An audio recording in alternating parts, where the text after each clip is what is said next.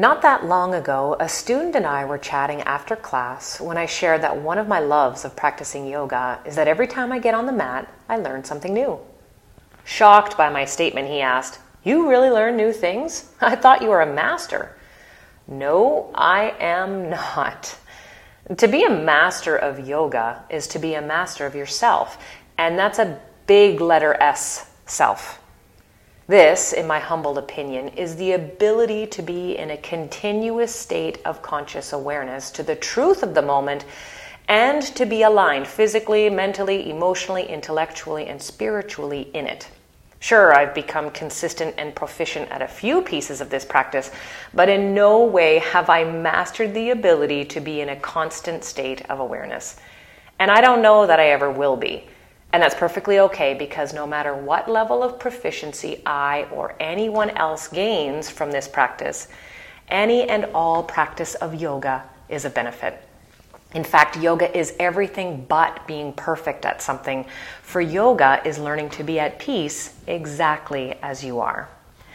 In this episode, I share with you some of the places I've been and the experiences I've had while learning to yoga through my life. I'm Michelle Robinson, entrepreneur, yoga teacher, Ayurveda consultant, and life student, and your host on this podcast, Om at Home.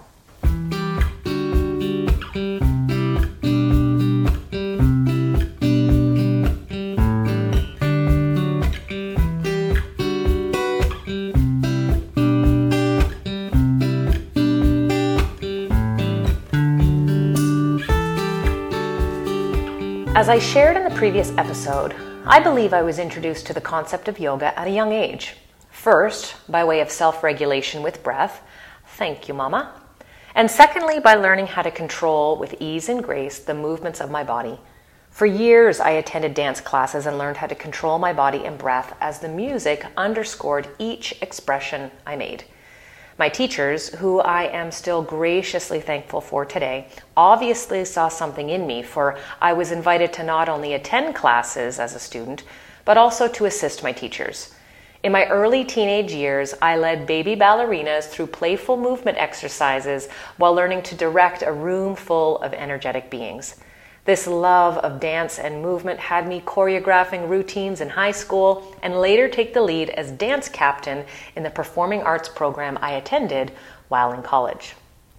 And it was in college where I discovered another piece of the yoga method, although I didn't realize it then. One of my professors, a brilliant, inspiring, and whimsical man close to retirement, taught us about presence and breath and meditation. I can't recall the name of the meditation he taught us, but it was kind of a blend between conscious breathing practice and yoga nidra, aka yoga sleep, where you systematically guide yourself into a deep state of effortless rest and relaxation.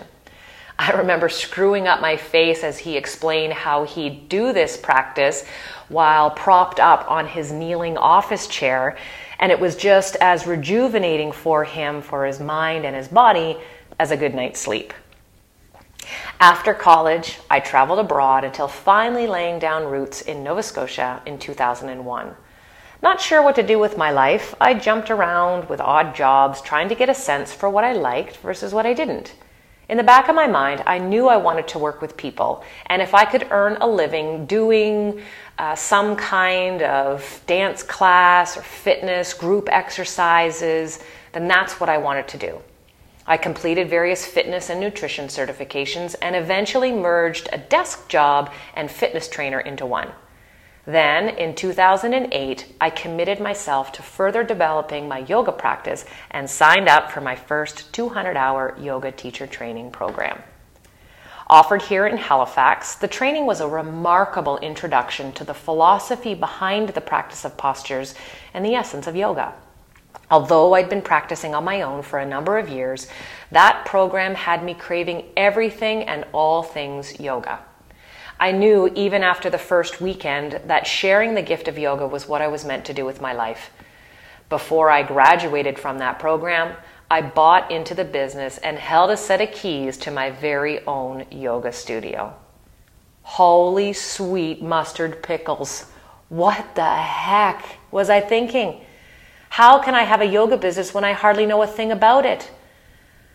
When the exhilarating high of having my own business fizzled out, the panic set in. I remember feeling so overwhelmed with anxiety, fear, and self doubt at the decision that I had made and the money I'd invested.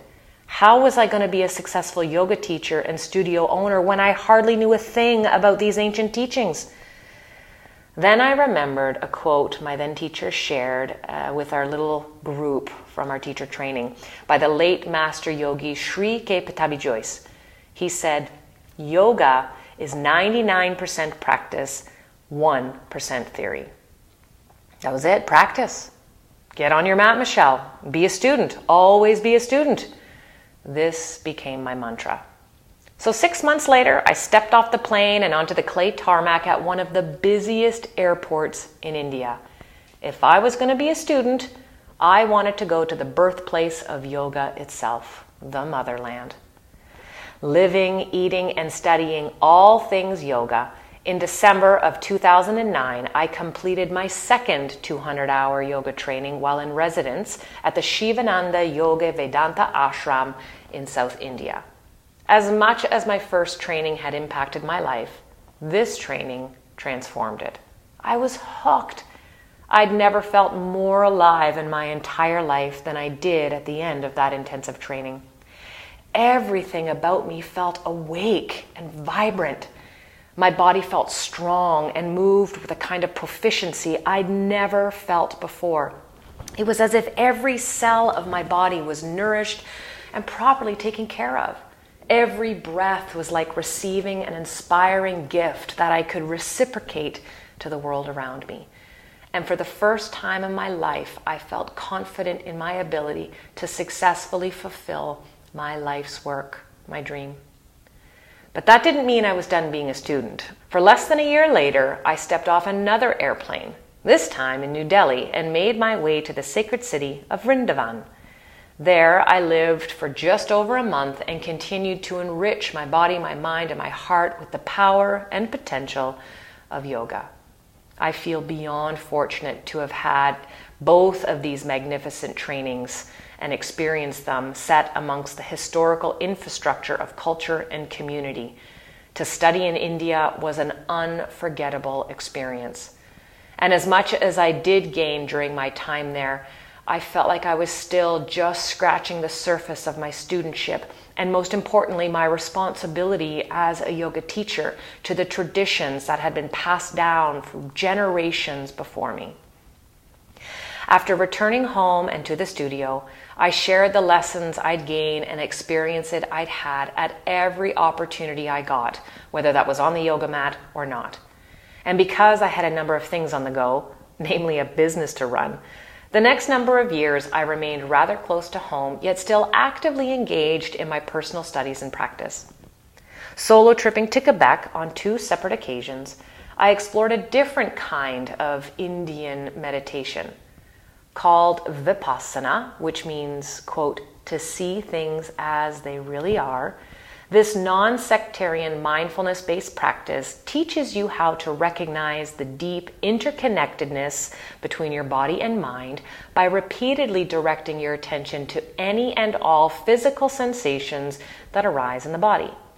My first 10 day retreat of this kind blew me out of the water. And I should just kind of back up here a little bit. These Vipassana meditations are um, a minimum 10 day participation to start, and they are silent, meaning you don't make eye contact, you don't speak, you don't interact in any way, shape, or form with anybody else during the entire training. My first retreat of this kind blew me out of the water. I remember driving through the northern states on my return trip home, and I swear I could smell the Atlantic Ocean from the Vermont countryside. It was like my senses had finally been turned on, and I could experience with pristine clarity the world around me. The experience was so potent that I went back for another round of 10 days in silence a few months later, this time enceinte. And although it was still a life changing experience, it was nothing like the first one. And it's kind of funny because I wanted to go back for a second time because I craved the experience of the first one. No joke. And that craving wasn't the baby talking, it was my mind. I wanted to replicate what I had achieved. If yoga has taught me anything, it's that no two experiences are ever alike, and therefore cravings, whether they're physical, mental, emotional, etc., often become detrimental to one's health and well being.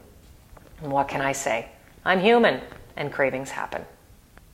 Before my son was born, I was fortunate enough to travel one last time for an intensive retreat.